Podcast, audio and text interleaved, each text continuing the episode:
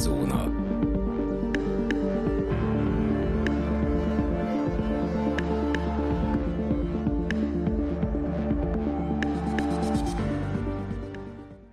Köszöntjük a kedves hallgatókat, ez itt a Szürke Zóna podcast. A mikrofonnál Rezső, valamint állandó vendégem Dani. Sziasztok! A mai napon az auditorokról fogunk beszélni. Ö, auditálás, tanúsítás, ilyen témákat fogunk érinteni, akkreditálás, megpróbálunk saját tapasztalatokból dolgozni, de a szokásos ilyen anyagi jogi információkat is megpróbáljuk átadni. Ö, nekem ez egy elég élénk és elég friss élmény most, ugyanis a, az egyik ügyfelemnél a általam készített adatvédelmi anyagokat ilyen audit alá vonták, és hát nem voltam valami elégedett az eredménnyel. Dani, neked mik a tapasztalataid a témát illetően? Hát nekem nagyjából egy munkahelyjel kapcsolatban voltak tapasztalataim auditokkal. Most már jó pár éve nem találkoztam közvetlen auditorral, de előtte azért több alkalom is volt, hogy így évente odaültek mellém, és akkor, és akkor ott közösen eltöltöttünk egy-két napot. Hát nem volt a kedvenc időszakunk, amikor jöttek az auditorok, mert ugye egy, egy kicsit mindig féltünk, hogy ö, vajon mit csináltunk rosszul, meg helytelenül, ö, és, és ugye azért mindig izgalmas volt ez a néhány nap. Szóval nem volt éppen a legpozitívabb élmény, de, de így az elmúlt években ez így, ez így alább hagyott, és nem igazán voltak ilyen dolgok, de még a pandémia előtt is egy-két évvel már úgy érzem, hogy ez nem nagyon történt meg. Hát majd, hogyha a tovább belemegyünk a témákba, akkor majd még mondom, hogy mik történtek. Nekem a hivatásom, azaz az adatvédelmi szakértelem képviselete érinti az auditálást. Magam is nyújtok adatvédelmi auditot, mint szolgáltatást, avagy végzek, illetve végeznék adatvédelmi auditot. Gond csak az, hogy nem igazán szeretné senki se igénybe venni, mert mm-hmm. sajnos, ahogy látni fogjuk, de ez jelenleg a adatvédelem területén nem olyan dolog, ami, ami úgy égető sürgősségű lenne az adatkezelők számára. kétezer-huszonkettőt írunk, de mégis egy csomó ö, hazai cég ö, egyáltalán fikasznyit se foglalkozott a G D P R-ral. Ö, még, még olyan szinten sem, hogy valami sablont letöltsenek valahol, azt ott beleirogassák a, a saját adataikat.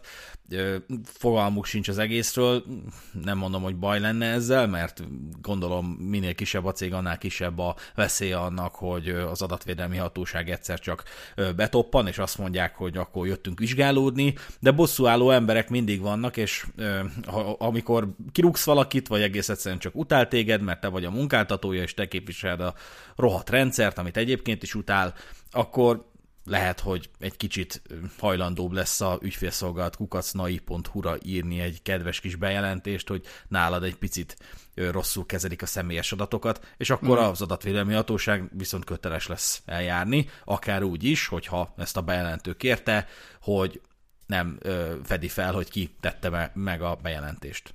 És hát, mint említettem, az általam készített adatvédelmi anyagokat, azaz a szabályzatokat, nyilvántartásokat, tájékoztatókat, hasonlókat is audit alá vonta egy külsős szerv az egyik ügyfelemnél, és hát nagy meglepetésemre a bittamén kb. száz oldalas jelentésből, ami ugye az audit eredményeként született, kb. húsz oldal vonatkozott az adatvédelmi részre, és hát egy picit el is hűltem, mert hát én pontosan tudom, hogy azért nem dolgozok annyira rosszul, hogy, hogy, hogy az, az, azzal húsz oldalon keresztül kelljen ö, foglalkozni, de lényegében azt csinálták, hogy ízekre szedték a komplett szabályozási környezetet, és ö, leültem, hogy átnézzem A, a jelentés ezen részét, és akkor jöttem rá, hogy szakmailag annyira nulla az, amit ez az auditor cég lerakott, mm. hogy én ezt nem tudom jobban hangsúlyozni.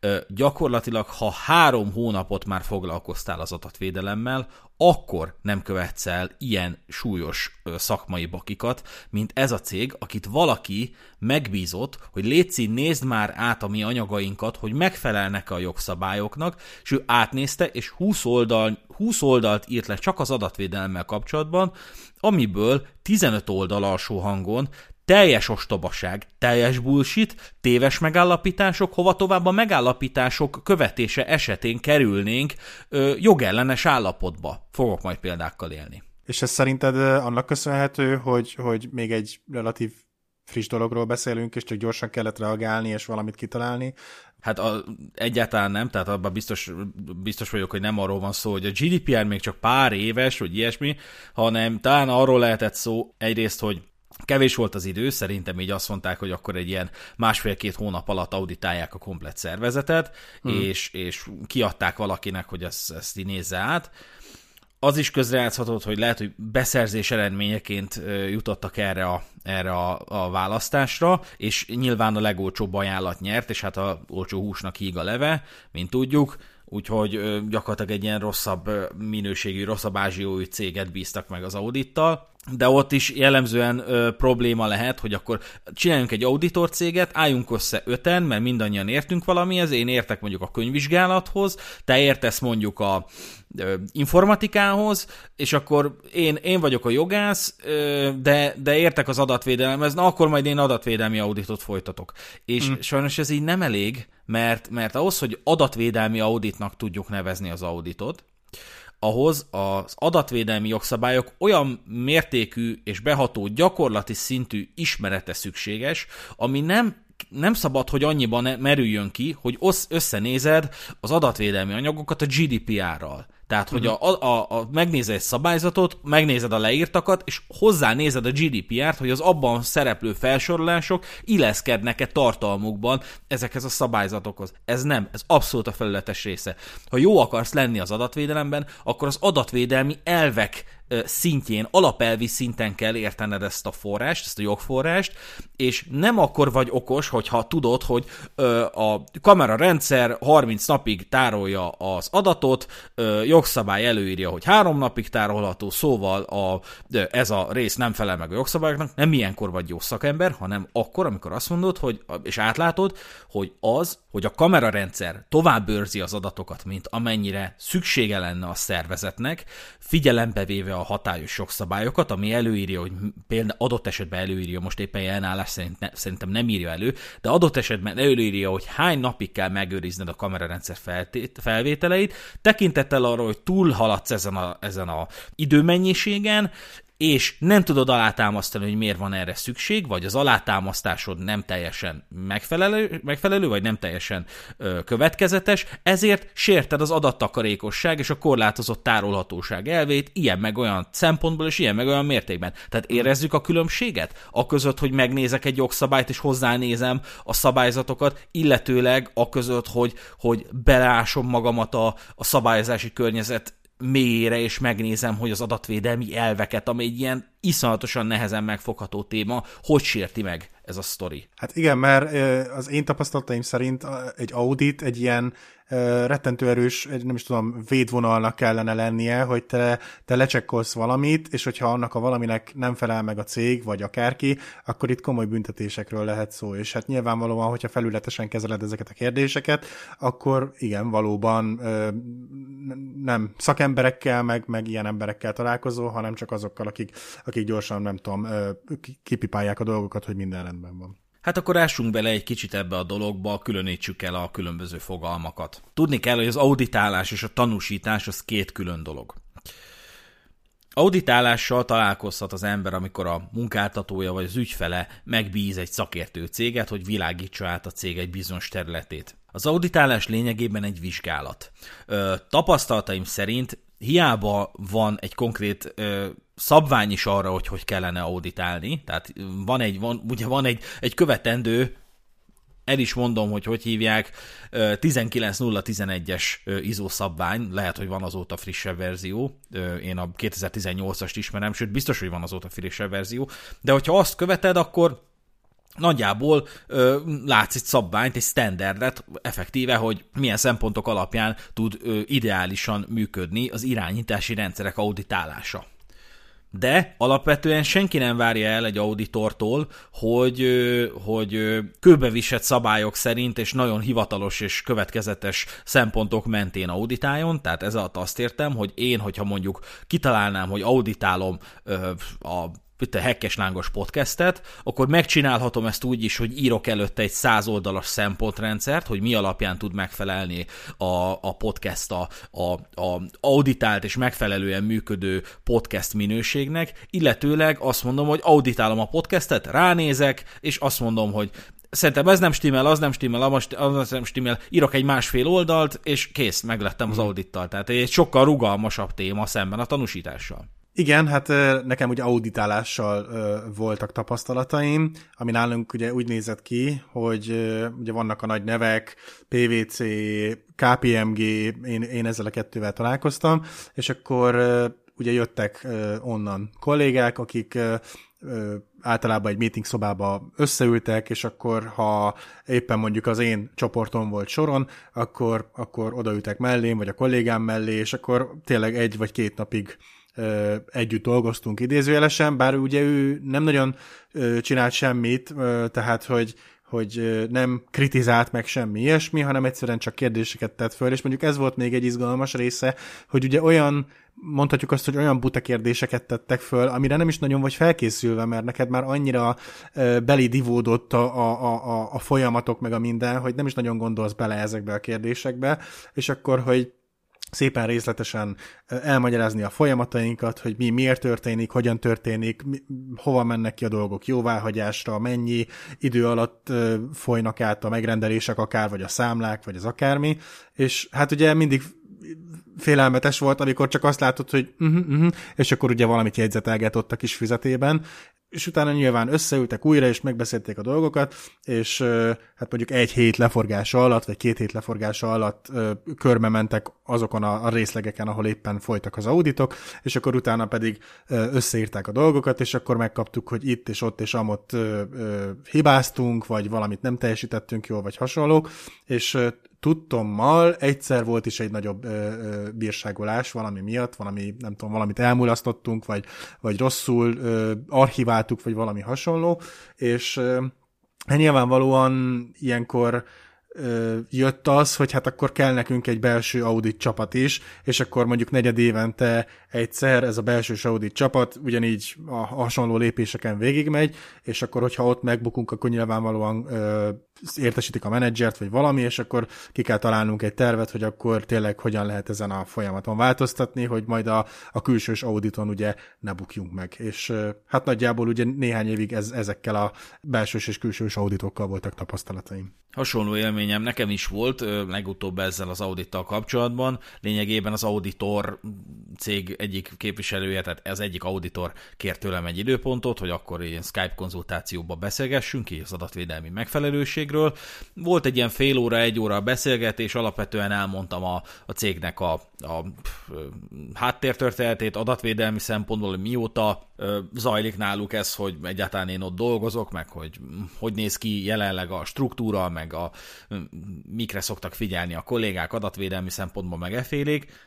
Volt már néhány előre bekészített kérdése, hogy és akkor mit olyan a vezetőt rendszeresen tájékoztatod, vagy nem, vagy nem, vagy mm. így, vagy, és akkor adtam rá egy választ, tehát látszott, hogy ő ezt már szerintem a választ már előre megírta, vagy legalábbis volt már egy mintája, csak azt szerette volna, hogyha vissza lenne igazolva. Akkor ennyi volt a megbeszélés, megköszönte a, a részvételemet, Ö, majd amikor találkoztam a megállapításaival, akkor el voltam hűlve, mert például olyan megállapításokat tett, hogy most csak egy példát mondok, de mondhatnék még ötven olyat, amin, amiről, ami miatt egy adatvédelmi szakember lefordulna a székről, hogy például a cég nem tájékoztatja az érintetteket a külföldi adattovábbítással kapcsolatban. Ugye ez alatt azt a külföldi adattovábbítás az harmadik országba tartozó ö, cég, szervezet irányába történő adattovábbítást jelent. Tehát é u-n kívüli adattovábbítás. És akkor mondom, hogy egyrészt ö, mikor volt erről szó, tehát hogy erről abszolút, erre abszolút nem tértünk ki a megbeszélésen, tehát fel sem merült, hogy mi ö, ö, továbbítunk-e harmadik országba adatot. Másrészt, ö, ha nem továbbítunk, ugyan miért baj, hogy nem szerepel az adatvédelmi tájékoztatóban? És, és ilyen, ilyen alapelvi dolgokkal volt ö, probléma, és az a baj, hogy, hogy nekem az volt a megélésem, hogy, hogy iszonyat sok erőforrást szível ez a dolog hódfeleslegesen, mert ha, leg, ha legalább az adatvédelmi megfelelőség irányába lökné a céget, amit auditáltak. De nem. Egy komplett napot kellett eltöltenem azzal, hogy átnéztem azt a húsz oldalt, és minden egyes ellentmondást, és minden egyes következetlenségüket kijegyzeteltem, illetőleg írtam egy bekezdést arról, hogy ez miben ö, probléma, és miben sérti eleve a gé dé pé ert az az audit, illetve annak az auditnak a jelentése, aminek az lenne a hivatása, hogy, hogy enyhítse a gé dé pé er sértésének az állapotát nálunk. Mm. És hát basszus, napjaim mennek el ezzel, és hát ott van a, ott van a, a, a, a közelgő fenyegetés, hogy, hogy ugyanakkor meg valami választ kell nekik adni, meg valami, valamit be kell vezetni az intézkedési tervbe, meg hát ez egy másik probléma, tudod, hogy hát egy auditálás eredményeként születik egy vizsgálati jelentés, abban megállapításra kerülnek hibák, és akkor, és akkor írni kell rá egy intézkedési tervet. No, nem az auditorok, majd te! Ők szétszedték az egész szabályozási rendszeredet, megnézték a komplett céget, leírtak száz oldalnyi bullshitet, hogy, hogy, hogy miben vannak problémák a cégnél, majd te írjál rá egy intézkedési tervet, határidők megjelölésével, te határozd meg a határidőt, természetesen, hogyha azt mondod, hogy kétezer-harminc, akkor azt mondják, hogy hát az kicsit sok lenne, jó, akkor jövő hónap, az megint egy kicsit, jó, akkor megcsinálok mindent egy hét alatt, és akkor ennyit telik tőlük, hogy akkor majd számon kérik, hogy megcsináltad az intézkedést? Ha nem, akkor mi indokolta, hogy ne csináld meg? Ha meg megcsináltad, akkor meg számolj be a tapasztalataidról, lehetőleg minél bőségesebben, hogy ők azt el tudják helyezni a utánkövetési jelentésükben. Hát biztos vagyok benne, hogy nálunk is volt valami audit, vagy akármi mozgolódás adatvédelemmel kapcsolatban, mert az elmúlt, hát nem is tudom, talán egy-másfél évben észrevettem, hogy ugye a, a chat programunk, a belső chat programunknál is törlődnek a beszélgetések, mit tudom én, egy hónap után, elérhetetlenné válnak a csatolmányok ugyanúgy ezekben a beszélgetésekben, ami, ami nyilván... hogy mondjam, visszakövetés, meg hasonló szempontból rettentő idegesítő tud lenni. Ezen felül egyébként a levelező programunkban is észrevettem azt, hogy ha, ha csatolsz egy fájlt, vagy külsős e-mail címre küldesz valamit, akkor fölpattannak különböző üzenetek, hogy, hogy ilyen, ilyen ö, érzékeny fájlokat, szenzitív fájlokat akarsz kiküldeni, akkor titkosítás, meg, meg biztos, meg ilyesmi, tehát biztos, hogy valami történt, mert így a, a kommunikációt tekintve nálunk most volt, voltak változások bőven, ami nyilván egyelőre még idegesítő, mint, mint felhasználó. Mert, mert nem lehet visszakövetni a dolgokat, de gondolom, hogy valami hasonlónak lehetett a végeredménye. Egy csomó szervnél ugye van belső ellenőrzés, tehát ez kifejezetten egy, egy, egy külön szervezeti egység, és ők is ugyanolyanok, mint a, én esetemben az adatvédelmi tisztviselői pozíció, hogy hát kicsit független a szervtől, nem utasíthatja a felsővezető, meg senki nem utasíthatja őket, talán a felsővezető, de, de ő sem utasíthatja őket olyasmire, hogy figyelj, csinálj már úgy, mintha ez megfelelő lenne, meg elfélék. Tehát ez kifejezetten Kifejezetten az ilyen, ilyen általános kontrollgyakorlás érdekében alkotta meg a jogalkotó, meg nyilván ugye uniós rendeletekhez próbáltunk igazodni, és azokat ratifikálni, hogy ilyen ehhez hasonló szabályzatokat csináljunk, vagy ehhez hasonló szervezeti egységeket alakítsunk ki a szervezetünknél, de például, ha jól tudom, állami szervek, sőt önkormányzatoknál is van belső ellenőrzés, ami gondolom internal audit, valahogy így lehet angolul. És uh-huh. sok, sok ö, találkozón volt már ezekkel az emberekkel, és ugye ők is azt csinálják, hogy évente egyszer egy ilyen úgy, úgynevezett ellenőrzési nyomvonal mentén gyakorlatilag idézősen átvilágítják a céget, de természetesen a valóság ez, ez, ezzel szemben az, hogy egyszer így felvázolják a folyamatokat, csinálnak egy ilyen Excel táblát, hogy mit adott feladatnak, ki a felelőse, milyen eredménytermék születik, milyen kockázatokat hordoz, es té bé, es té bé, és, és akkor igazából ezen csámcsognak évről évre, hogy így természetesen nem ők, hanem átnézetik az apparátussal, hogy kérlek szépen vizsgáljátok meg a rátok vonatkozó sorokat ebben a táblázatban, eddig a határnapig válaszoljatok vissza, hogy csökkent vagy nőtte a kockázat értéke e tekintetben, az intézkedéseket foganatosítottátok-e, és hasonlók. És ezzel mindössze annyi a probléma, hogy egyrészt annak ellenére, hogy ugye a kockázatok csökkentése lenne ennek az egész sztorinak a funkciója, a valós problémákat, tehát a tényleges problémákat ezek a szakemberek nem látják át, mert nekik nem a tényleges problémák csökkentése a fontos, hanem a munkájuk elvégzése, nekik ez a cél, és a munkájuknak a látványos elvégzése, és azt úgy tudják kivitelezni, hogy alapvetően a gyakorlati ö, közegből kiemelt ö, ö, szenáriókat beépítenek ezekbe a folyamatokba, és úgy csinálnak, minthogyha az lenne a valódi probléma, pedig, pedig nem feltétlenül az, csak, csak azzal tudnak elszámolni, hogy ők hát ők végzik a munkájukat. Tehát objektíve azonosítják a kockázatokat, és ebből az következik, hogy nagyon sokat bullshitelnek. Mm. Tehát egész egyszerűen úgy, ak- csinálni, úgy akarják csinálni, hogy látszódjon, hogy dolgoznak.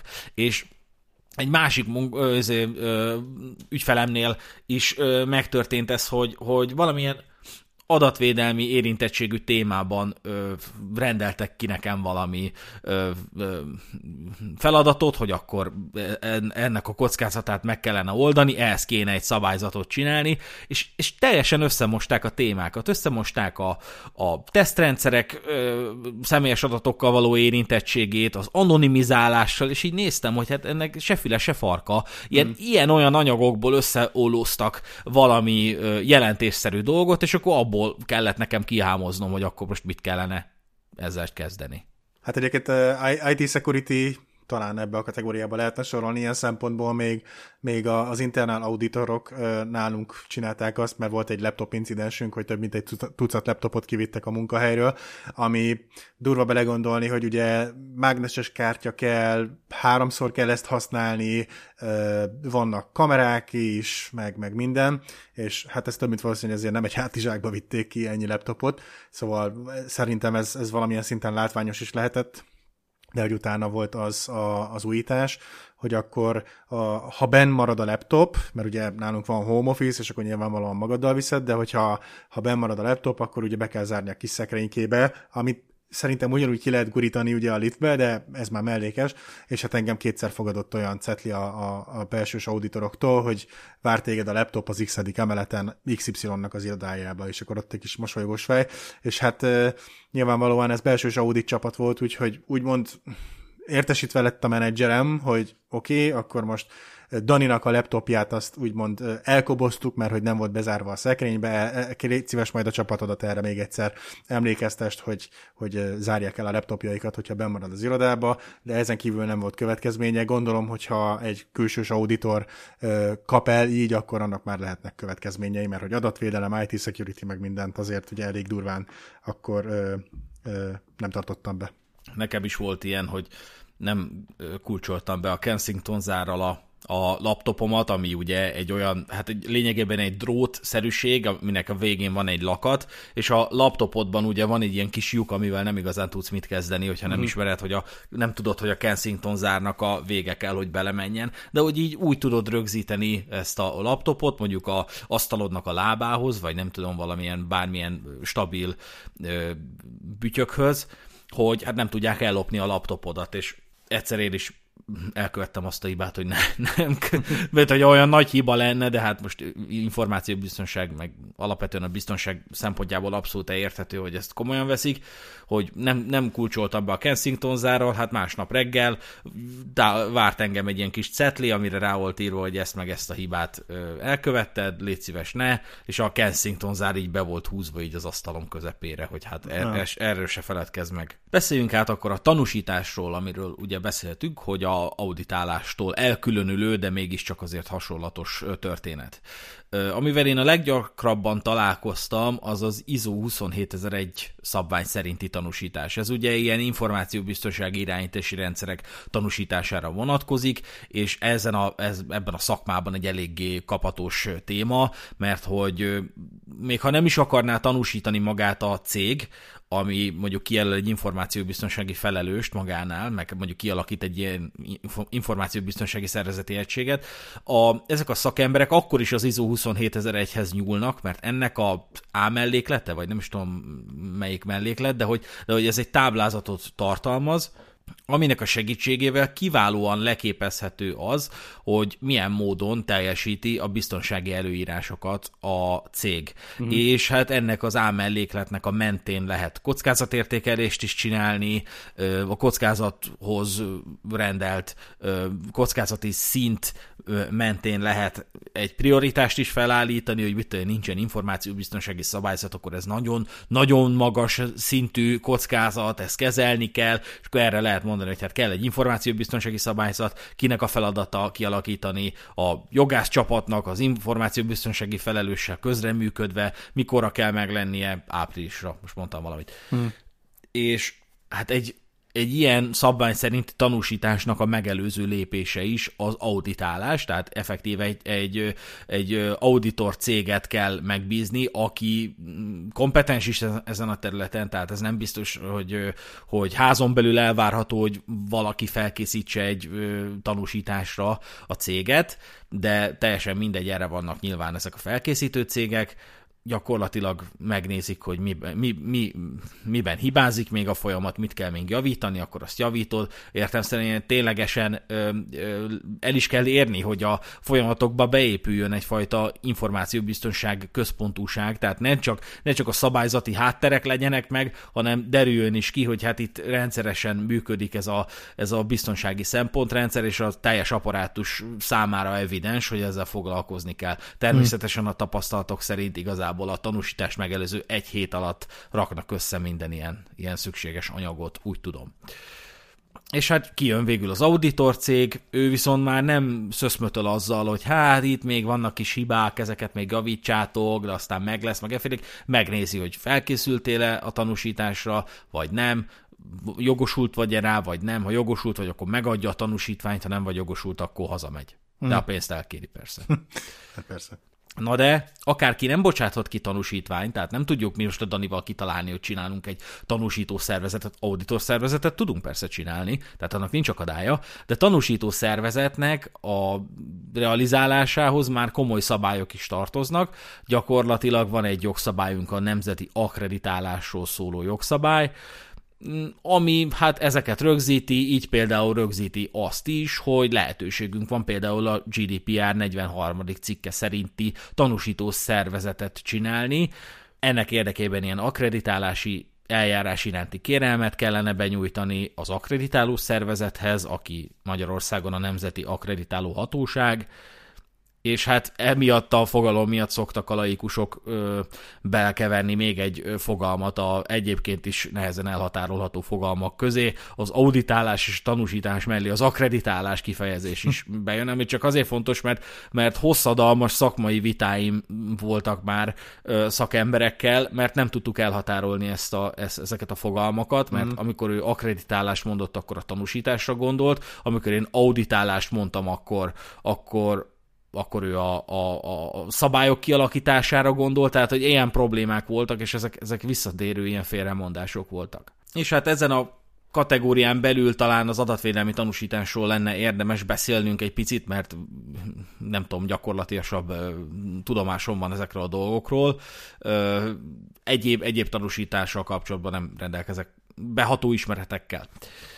De azért érdekes az a dolog, mert adatvédelmi tanúsítás sincsen nagyon még, nemhogy Magyarországon, de úgy a világon sem, mert hogy a G D P R megszabja azokat a feltételeket, amelyeknek a fennállása esetén a felügyeleti hatóság, aki ez esetben ugye a Nemzeti Akreditáló Hatóság, akreditálhatja a tanúsító szervezeteket. Tehát felhatalmazhatja arra, hogy tanúsítson. Mint ahogy mondtuk, akárkiből nem lehet tanúsító szervezet. Uh-huh. És a G D P R azt is előírja, hogy kizárólag akkor lehet akreditálni ezeket a szervezeteket, ha bizonyítékot szolgáltat arra, hogy független, és a tanúsítás tárgyában szakértelemmel bír. Ez már egy kicsit azért megkérdőjelezhető, hogy, hogy hogy tudod bizonyítani, hogy független vagy. Gondolom egy nyilatkozattal. Hogy tudod bizonyítani, hogy szakértelemmel bírsz? Hát odaadod a iskolai végzettségeidet. Mm. De emellett szervezetnek vállalnia kell, hogy tiszteletbe tartja az akreditáló hatóság és az Európai Adatvédelmi Testület által jóváhagyott szempontokat, jelentsen ez bármit is. Eljárásokat kell létrehozni az adatvédelmi tanúsítványok, bélyegzők, illetve jelölések kibocsátására, rendszeres időközönként felülvizsgálatára és visszavonására, tehát ez már is magától értetődően egy, egy ilyen tanúsítási szabályzatot kell kialakítanod, ahol ezeket mind pontosan és következetesen leírod. olyan eljárásokat és struktúrákat kell létrehozni, amelyek révén kezelni tudja a szervezet a tanúsítvánnyal kapcsolatos jogsértéseket, vagy annak az adatkezelő vagy adatfeldolgozó általi alkalmazással kapcsolatos panaszokat. Tehát ez olyan, mint hogyha mi most szereznénk egy, egy, egy, egy tanúsító cégtől egy ilyen, mit tudom én, hallgatóbarát podcast bélyegzőt, egy tanúsítványt, ki is raknánk a logónkra egy ilyen keresztbecsíkot, hogy hallgatóbarát podcast, de egy évvel később már elmulasztanánk felhívni ezt a tanúsító szervezetet, sőt már abszolút nem lennénk hallgatóbarátok, de még mindig szerepeltetnénk ezt a kis bannert, hogy uramisten, mi hallgatóbarát podcast vagyunk. Na hát e- ezeknek a problémáknak a kezelésére kell kialakítani egy eljárásrendet, ahol tudják a tanúsító szervezetnek ezt mit tudom, külső felek rendez, jelezni, illetőleg a tanúsító szervezet is visszanézi, mondjuk egy év elteltével, hogy a korábban tanúsított szervezet úgy is használja-e a tanúsítványt, hogy már nem jogosult rá. Igen. És hát végezetül az illetékes felügyeleti hatóság számára kielégítő bizonyítékot kell szolgáltatni arra nézve, hogy a feladattal kapcsolatban nem áll fenn összeférhetetlenség. Hát megint csak azt mondom, hogy nyilatkozatokat kell kiállítani. Tehát ez itt egy, ez itt egy szempontrendszer, vagy egy követelményrendszer arra tekintettel, hogy hogy lehet adatvédelmi tanúsító szervezetet csinálni. Alapvetően én ezzel foglalkoztam egyébként egy darabig, mert ö, potenciális ö, bizniszem lett volna, ö, hogy tanúsító cég, de hát több helyen megakadtam. Egyrészt ö, ezt lebonyolítani eléggé költséges, amellett, hogy ugye egy csomó ilyen eljárásrendet ki kell dolgoznod, nem biztos, hogy egy ember elég az ilyesmihez. És abban, abban maradtam magammal, hogy hát jó, figyelj, nem csinálok akkor tanúsító szervezetet, de most auditálni attól még tudok. Tehát, hogy, hogy az auditor, az ugye, mint megbeszéltük, átvizsgál egy szempontrendszer mentén, majd ír egy vizsgálati jelentést, és ezt odaadja a megrendelőnek. Hmm. Ennyi. Talán még egy javaslatot is ír arról, hogy, hogy ezt és ezt kell megcsinálni ahhoz, hogy, hogy megfelelj a, a kritériumoknak, vagy, vagy hogy ne, ne, ne kövesse például adatvédelmi nem megfelelőséget, vagy ne realizálódjon a cégednél.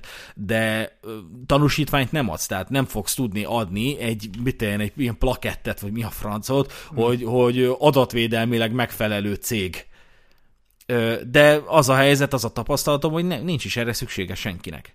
Tehát, hogy én azt gondolnám egyébként, hogy, hogy például egy, egy, egy nagyvállalatnál, aki szeretné a kis milleniálokat, meg az Z-generációsokat így, így elcsábítani saját magához, hiába hitegeti őket a, a, a állásinterjún, hogy hát mi foglalkozunk a laktózok védelmével, ezért csak laktózmentes tej van a konyhán, meg, meg hasonló. Tehát ilyen, ilyen dolgokkal, amikről ugye az állásinterjús epizódban beszéltünk, hogy a, hogy a fiatalabb generáció már inkább erre figyel, nem az, hogy legyen egy stabil munkahely, vagy hasonlók, hanem hogy legyen a társadalmi felelősségvállalása, a szervezetnek, meg hasonlók, és akkor egy ilyen állásinterjú lehetne mondani, hogy hát mi auditáltattuk adatvédelmi szempontból például a munkai eszközeinket, meg azoknak a kezelését, és tudjuk neked garantálni, itt is van egy tanúsítvány, ami a garantálja azt, hogy a bejössz hozzánk ehhez a céghez, és itt hagyhatod az adataidat, ezek biztonságban lesznek.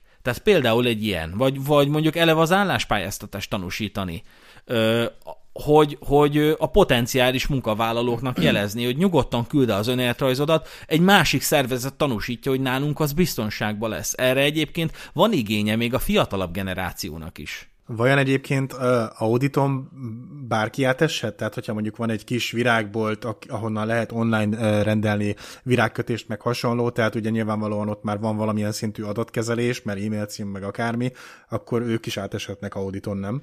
Hát szakmailag két különböző szakaszra oszlik az audit, egy alkalmassági auditra és egy megfelelőségi auditra. És az alkalmassági audit szakaszon belül dől el az, hogy a szervezet egyáltalán alkalmas-e arra, hogy auditálják. Uh-huh. Tehát gyakorlatilag bekérnek szabályzatokat, nyilvántartásokat, tehát mind olyasmit az én értelmezésem szerint, hogyha egy adatvédelmi audit alá vonnának egy szervezetet, akkor olyan dolgokat kérnének be, amik már tök régen meg kéne, hogy legyenek. Tehát, hogyha az nem tud adatvédelmi szabályzatot adni, nem tud adatkezelési nyilvántartást adni, meg nem tud incidens nyilvántartást adni, az a szervezet, legyen akár egy virágkötőbolt, akkor nincs miről beszélni, mm. mert, mert ö, egyes, tehát kész. Nincs mit auditálni.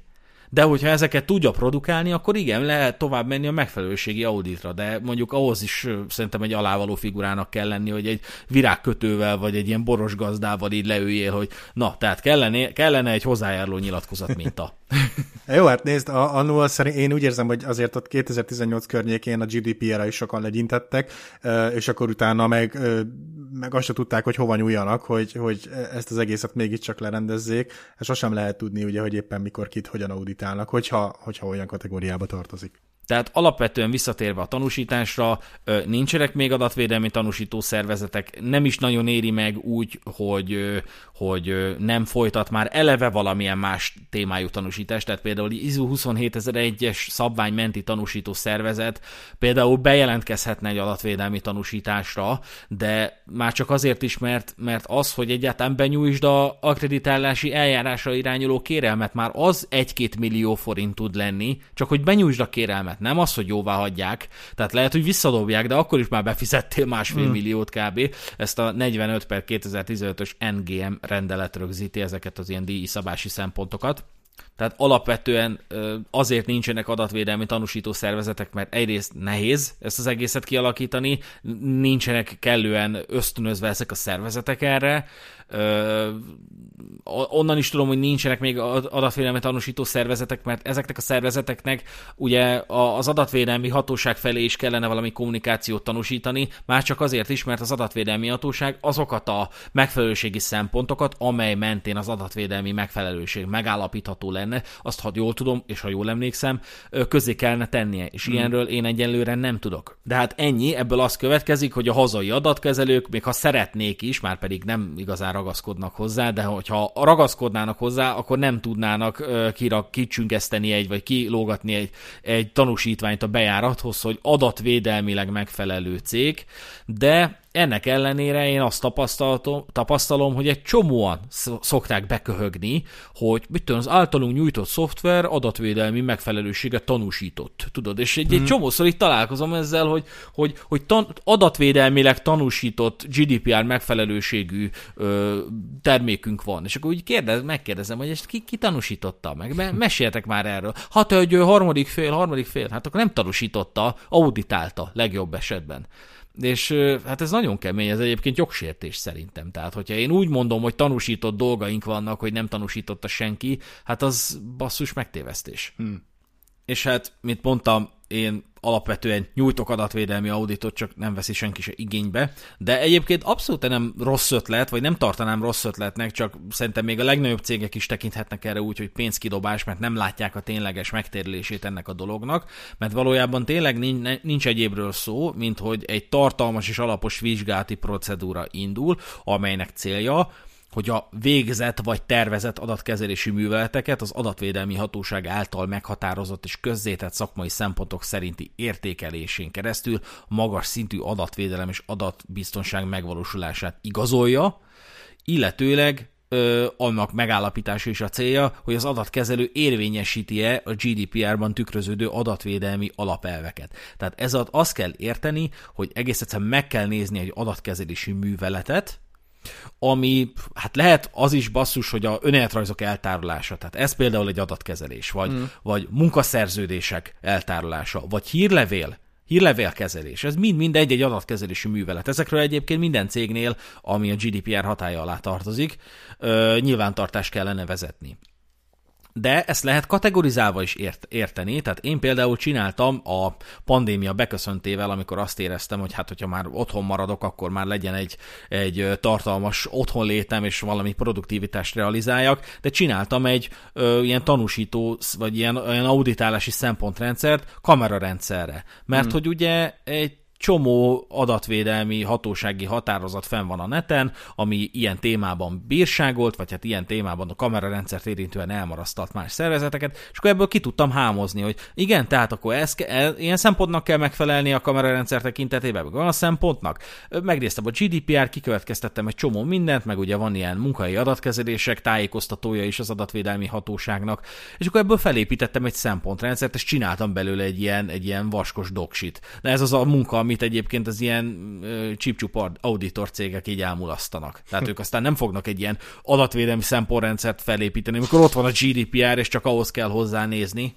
Te ugyanúgy ö, auditálás alá vonhatod adatvédelmi szempontból az álláspályáztatást, mint kategóriát, amire ugye előzőleg beszéltünk, hogy mégiscsak az álláspályáztatásban azért kacifántos adatkezelések vannak, már csak az önéletrajz megőrzése tekintetében, meg ugye, hát ez, talán ez a legfőbb, de, de a hozzájárulás megszerzése is problémás, tehát te például azt is rendezni kell, hogyha te egy random cégnek elküldöd a központi e-mail címére az önéletrajzodat, akkor azzal, azzal ők mit fognak kezelni, kezdeni, hogy kezelik, nem kezelik, kizárják, elrendelik az automatikus törlését, hmm. hasonlók. Szoftveres adatkezelések, hát azért basszus a, a, a webapplikációk, szoftverek, adatvédelmi megfelelősége az egy egyre égetőbb téma, tehát hogy azért nézzük meg a Demokratikus Koalíció által kezelt tesztadatbázist feltörésének a történetét, amiről ugye nem volt egyébről szó pár évvel ezelőtt, mint hogy eléggé nem volt naprakész az adatvédelmi megfelelősége, sőt a technológiai megfelelősége annak a felületnek,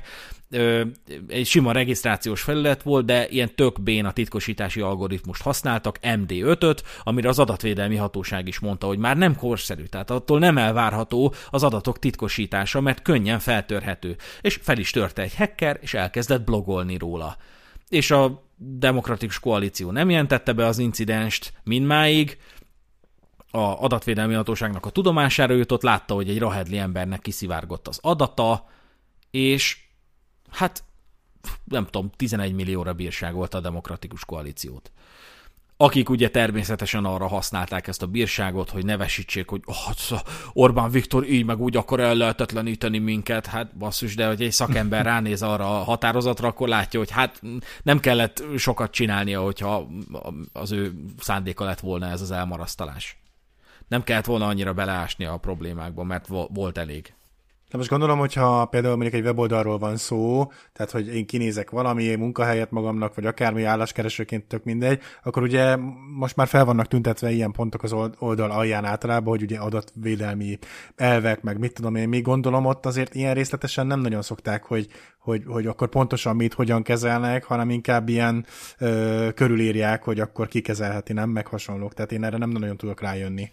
Hát alapvetően az adatvédelmi megfelelősége egy weboldalnak ott érhető tetten, hogy egy bizonyos ponton vannak szövegmezők, hmm. amikben ugye az adataidat várják el. Egy jelentkezés, egy regisztráció, egy hírlevél feliratkozás, vagy valami ö, ö, ilyen, ilyen funkciókat, hogyha egy weboldal ellát, vagy egy webshop esetén, ugye, ö, akkor ott adatkezelések megtörténnek. Azon a ponton, hogy meg tudsz adni adat, adatokat, adatkezelés megtörténik. És ö, értelemszerűen ennek a jogszerűségét kell rendezni, tehát kell ö, valahogy realizálni azt, hogy mondjuk hozzájáruljon a, a regisztráló, vagy hogyha nem, akkor más jogalapot kell hozzá választani, illetőleg egy checkboxot be kell pipálnia, hogy az adatkezelési tájékoztatót megismerje, uh-huh. Na és ott kell elhelyezni azt az adatvédelmi anyagot, az adatkezelési tájékoztatót, és annak tip-topnak kell lennie. Tehát az utolsó sütiről is teljesen pontos információt kell adnia, különben kemény bírságokat kaphat a cég, hogyha az adatvédelmi hatóság mondjuk vizsgálat alá vonja ezt a folyamatot,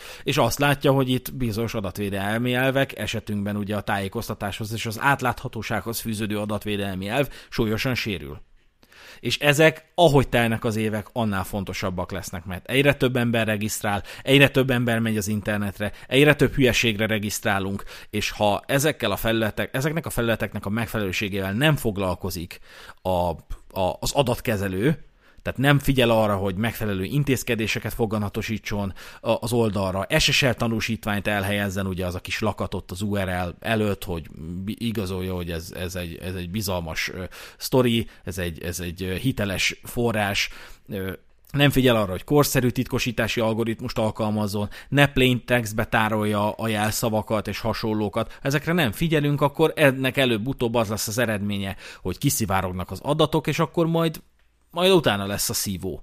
Hogyha ez megtörténik, három napon belül be kell jelentened az incidenst. Ha nem jelented be három napon belül, az, az bírsággal járhat. A Demokratikus Koalíció esetében ez tizenegy millió volt. Uh-huh. Tehát ez, e, ilyen értelemben fontos az, a szoftverek, webapplikációk, hasonlók adat, adatvédelmi megfelelősége, és hódbiztos vagyok benne, hogy egy csomó fejlesztő cég részéről az utolsó az, ami, ami eszébe jut, az az adatvédelem. Tehát, hogy ilyes, ilyen csipcsup hülyeségekre, hogy itt adatkezést tájékoztat, majd utólag foglalkozunk vele. De hát mindegy.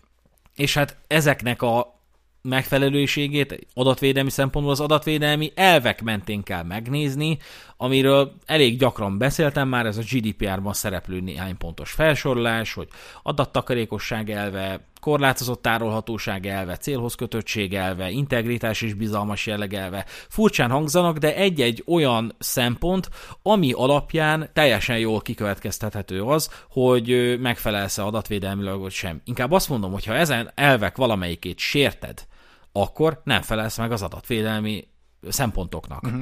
És sérted a gé dé pé er-t. Tehát nem akkor sérted a gé dé pé er-t, hogyha tájékoztatnod kellene a harmadik országban küldött adatokról, igaz, nem tájékoztasz, de annak tényét sem tüntetted fel az adatkezelési tájékoztatódban, hogy nem továbbítasz a harmadik országba adatot, tehát nem ezen múlik az adatvédelmi megfelelés, hanem azon múlik, hogy az adatvédelmi elveket érvényesíted-e.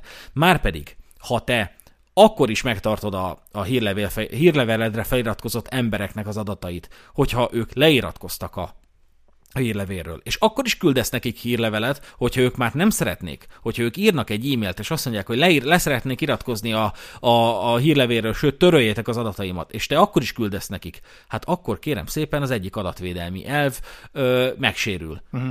Ö, sőt, több is. Korlátozott tárolhatóság, adattakarékosság, stb. A korlátozott tárolhatóság nem, bocsánat, de mindegy. És hát ebből derül ki, hogy, hogy sérted a gé dé pé er-t. És ugye visszatérve az epizód elején tárgyalt auditra, amit az egyik ügyfelemnél követtek el, ott gyakorlatilag az volt a megélésem, hogy, hogy ezek az auditorok, ezek szinte egyáltalán nem is érintették ezeket az adatvédelmi elveket. Tehát húsz oldalon keresztül ö, írták le a tapasztalataikat azzal kapcsolatban, hogy megnézték a gé dé pé er-t, ö, és megnézték, hogy az abban szereplő felsorolások illeszkednek-e a szabályzatban szereplő felsorolásokhoz. És, és a legminimálisabb elírásokat, vagy következetlenséget, vagy, vagy amikor csak azért nem szerepelt valami, mert, mint ahogy eddig is mondtam, hogy egész egyszerűen nem kell, hogy szerepeljen, ezért nem tüntettük fel, meg a, meg a ki se zártuk a, a szabályzatban, illetőleg, vagy azért nem szerepelt, mert a szabályzat értelmezhetősége volt a fő szempont, nem az, hogy legyen egy százötven oldalas doksi, amit senki nem néz át, mm. hanem legyen egy húsz oldalas tömör és érthető dolog, amiből a laikus is ki tudja következtetni, hogy mit kell tennie az adatvédelmi megfelelőség érdekében. Na, ezekkel kezdtek, eztek el, kezdtek el köve, ö, kötözködni, és akkor ebből lett egy húsz oldalnyi megállapítás, hogy mi minden probléma volt. De hát most, hogy csak egy, egy dolgot mondjak, hogy ö, például azt mondták, hogy, hogy, ö, hogy nem megfelelő az, hogy mit olyan felmondás követő x évig ö, tároljuk a mit olyan nyugellátásra vonatkozó információkat, miután felmondott valaki, mert azt örökké meg kell őrizni. És hát én erre meg azt mondom, hogy nem kell örökké megőrizni, sehol nem szerepel ilyen előírás, az viszont szerepel, hogy az adatkezelőknek figyelembe kell venniük a korlátozott tárolhatóság elvét, amiből az következik, hogy nem őrizhetsz meg semmilyen adatot örökké. Uh-huh. Időkorlátozás nélkül őrzöl meg bármilyen adatot, az adatkészletezéshez vezet, ami ennek az elvnek a megsértése és bírságolásra okot adó körülmény. Na hát ilyen, ilyen mégiscsak az adatvédelmi elveket sértő tanácsokat adtak ebben a jelentésben. Még. Az auditorok, akikről beszélünk ebben a komplett epizódban. És hogy miért szürke zónás ez a téma? Ö, hát, ugye az auditoroknak elég magas szakértelmet kell képviselniük, elvégre egy adott ágazathoz vagy szabályozáshoz megfelelőségi szempontokat rendelnek, és ahhoz nézik hozzá a vizsgálat alá vont szervezetet. Tehát ez nem csak adatvédelem területén képzelhető el, hanem számviteli, informatikai folyamatok tekintetében. De számos esetben csinálnak úgy az auditorok, mintha értenének a területhez, holott csak mímelik a szakértelmet, ennek érdekében bullshitelnek rendkívül sokat, hogy ha leírtak száz oldalt, még ha első olvasod, akkor is látod, hogy hát aki száz oldalt ír valamiről, az biztos, hogy ért hozzá. Hmm. Valójában, ha egy szakember beleássa magát, akkor azt láthatja, hogy ahogy egy másik ember, egy nálam okosabb ember ö, ö, ö, fogalmazott, hogy ez egy, egyfajta szellemi maszturbáció. És az a, az a probléma, hogy ezeket az auditorokat nincs, aki lebuktassa. Mert az adott szakértelmet, szakértelmet kevesen képviselik, tehát például adatvédelmi szakértelmet kevesen képviselnek, illetőleg a magas szintű adatvédelmi szakértelmet kevesen képviselik. És ezért történhetett az meg, hogy tizennyolcban, tehát kétezer-tizennyolcban a gé dé pé er alkalmazandóvá válását megelőzően egy csomó információbiztonságban jártas cég tudta eladni az adatvédelmi ö, szolgáltatását, hogy akikkel eleve szerződésben voltak, azoknak mondták, hogy új, jön a gé dé pé er, akkor megcsináljuk az adatvédelmi anyagokat is, és teljesen ö, trágya ö, hulladékanyagokat adtak át. Tehát ezt, aki ért hozzá, az látja, hogy, hogy butaságokat írtak, tehát például egy írták, hogy adatfeldolgozó, és megjelölték, hogy a Kovács Marika könyvelésről, pedig az adatfeldolgozó az nem a cégnél dolgozó ember, hanem az egy külső szereplő, aki az adatkezelő nevében kezeli az adatot, tehát értelemszerűen, hogyha adatfeldolgozóra gondolunk, akkor nem arra a személyre gondolunk, aki feldolgozza a házon belül az adatot. És ha csak egy hibát mondjak. És nem volt, aki lebuktassa, mert a megrendelő is azért rendelte tőlük meg ezeket az anyagokat, mert nem ért hozzá, és hmm. nem szeretné rászánni az időt, hogy megértse, inkább kiszervezte, csak, csak nem tudta tetten érni, hogy a akinek kiszervezi, az sem képviseli valójában ezt a szakértelmet, csak úgy csinál, hogy el tudja adni ezt a szolgáltatást is. De hogy, hogy ennyire jellemző lenne, hogy, hogy vannak ilyen kis audit, nem tudom, irodák, vagy, vagy, vagy kis cégek, mert ugye nyilván nekem csak a nagy nevekkel volt tapasztalatom, ahol ugye ezt, a, ezt az amatőrséget meg nem nagyon lehet megengedni, hisz ugye nagy presztízsel rendelkeznek, és azért, hogyha ilyen dolgok kitudódnának, akkor, akkor azon nagyon befürödnének, de hogy ennyire jellemzőek ezek a kis audit irodák, akik ilyesmiket megengedhetnek maguknak. Hát alapvetően szerintem ezek ilyen könyvvizsgáló cégekből növik ki magukat, az ugye Ugye az is egy ilyen kötelezőség, hogy, hogy ilyen nagyobb cégeknél már kell könyvvizsgáló, az is egyfajta audit, tehát mm. ez nem a könyvelő, de azt is megbízod, és annak is az a funkció, hogy így átnézze így a gazdasági, meg a pénzügyi megfelelőségét a cégnek, és szerintem az ilyen cégek mondják azt, hogy na, auditáljunk már adatvédelmi megfelelőségre is, meg, meg, meg hasonlókra, és akkor ebből, ebből születnek ezek a dolgok. Mm. De hát ez a fő probléma, hogy nem auditálják az auditorokat. Ne, nincs, nincs erre mód.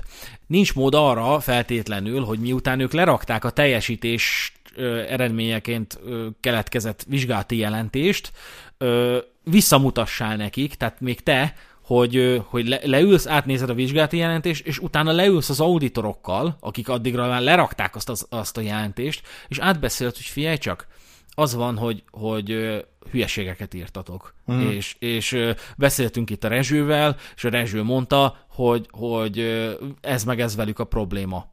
És hát egy ideális világban ez történne, mert hogy az én értelmezésem szerint az, amit például egy ügyfelemnél megcsinálták, az alsó hangon hibás teljesítés. És egy magánjogi jogviszonyban, amennyiben a szerződésben is rögzítették ezeket a feltételeket, hát hibás teljesítési kötbért lehetne fizetni, sőt a teljesítés megtagadását is, vagy bocsánat, a teljesítés igazolásának a megtagadását is maga után vonhatja.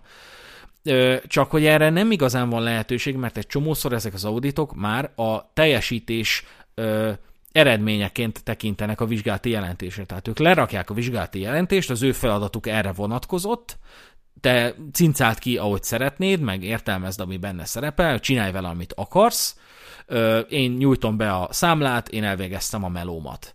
És nem tudod azt mondani, hogy de öreg, szakmailag egy nulla, egy trágya, egy semmi az, amit csináltatok. Mm.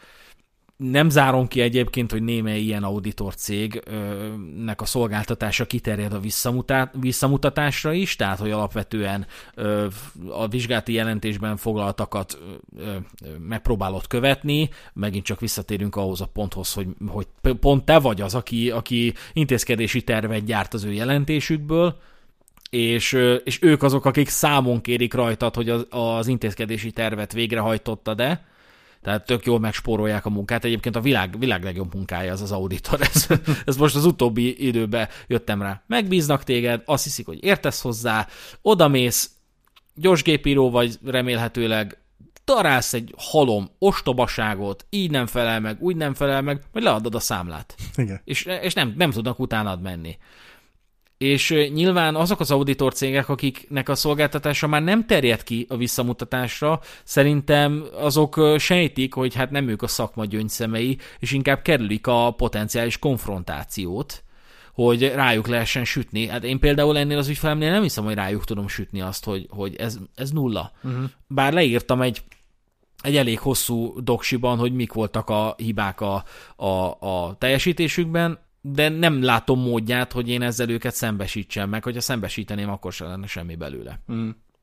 Hát, gyerekek, ennyi lett volna a móka mára, zárul Rezső és Dani mókatára. Az auditorokról beszéltünk, lesújtó volt a véleményünk, de azt gondoljuk, hogy következetes, és hát elég stabil. Írjátok meg a véleményeteket a Szürke Zóna Kibeszélő nevű Telegram csoportunkba, várjuk szeretettel az újonnan csatlakozókat is. Köszönjük, hogy velünk voltatok, kövessetek be minden létező platformon, ahol csak szeretnétek. Ez volt a Szürke Zóna Podcast, én Rezső voltam, és itt volt velem Dani. Köszönöm a részvételt. Sziasztok! Sziasztok.